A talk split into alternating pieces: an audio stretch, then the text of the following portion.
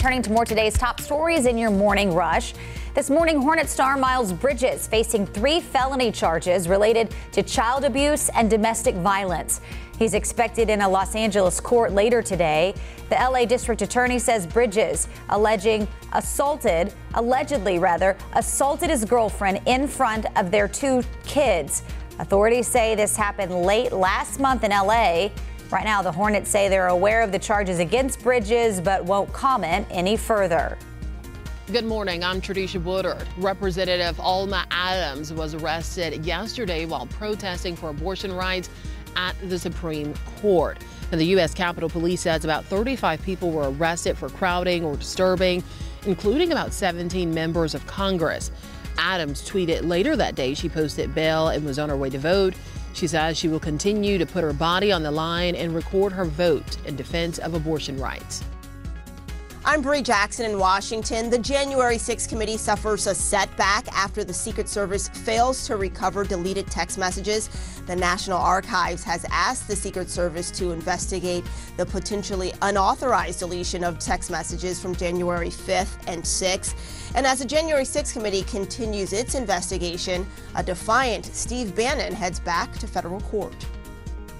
Another Carolina's Pan- uh, Carolina Panthers executive has called it quits Tepper Sports and Entertainment says Mark Hart resigned earlier this week. Hart played an instrumental part in developing the failed Panthers practice facility project in Rock Hill. Hart was chief operating officer for the Panthers for several years as well. He joins a list of other top team executives who've left, in the past few months. Governor Cooper urging North Carolinians to stay prepared now that the BA5 COVID subvariant is the most dominant strain of the virus. The subvariant is more contagious and is causing the number of new infections to remain high. Doctors are warning a lot of people who have previously tested positive for the virus are getting COVID again.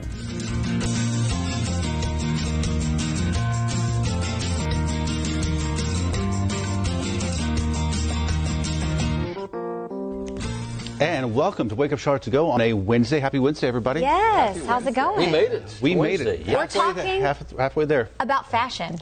yes.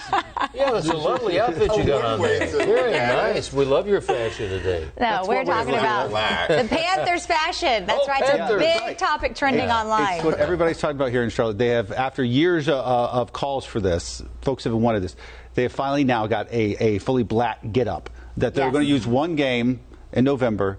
Uh, it's very sleek looking. I think. I mean, I think people are going to want this not just one game. Yeah, right. More right. than one game. Right. Ruby's here. She's been talking about it all morning long. Been uh, looking at your comments online. So, Ruby, what's the latest with this uh, new outfit. Well, this is the latest. Take a look. This is the helmet. This is the front side. This is the side of the helmet. And again, Atlanta Falcons, November 10th. That is going to be the game where they're going to, uh, you're going to see this at Bank of America Stadium on the field. Uh, and the players are super excited. We did hear from Brian Burns. He said, whenever a team wears all black or black accessories, it just brings out that dog in them, the evil side. So uh, here's a look at it from head to toe. You can kind of see what it's going to look like. And a lot of people are excited about it. We can pull up some of the comments. Um, love to see it. This is awesome. This is exciting. Finally, all of the above. This is going to be hot. This is freaking awesome. A lot of people really, really excited to see this. So fingers crossed that something great happens this one game, November 10th against the Falcons, so they can say, hey, maybe this was a good luck charm and we continue to wear it. By the way, Brian, Brian Burns was the guy that modeled that, so he, yes, had, a, yes. he had a chance to wear this. So he's in all the pictures. That's Brian Burns modeling that uh, great looking uniform I mean, and the helmet. Do that so helmet. Let us know. Nice. What, let us know. What do you think? What do you think about the the, the new black?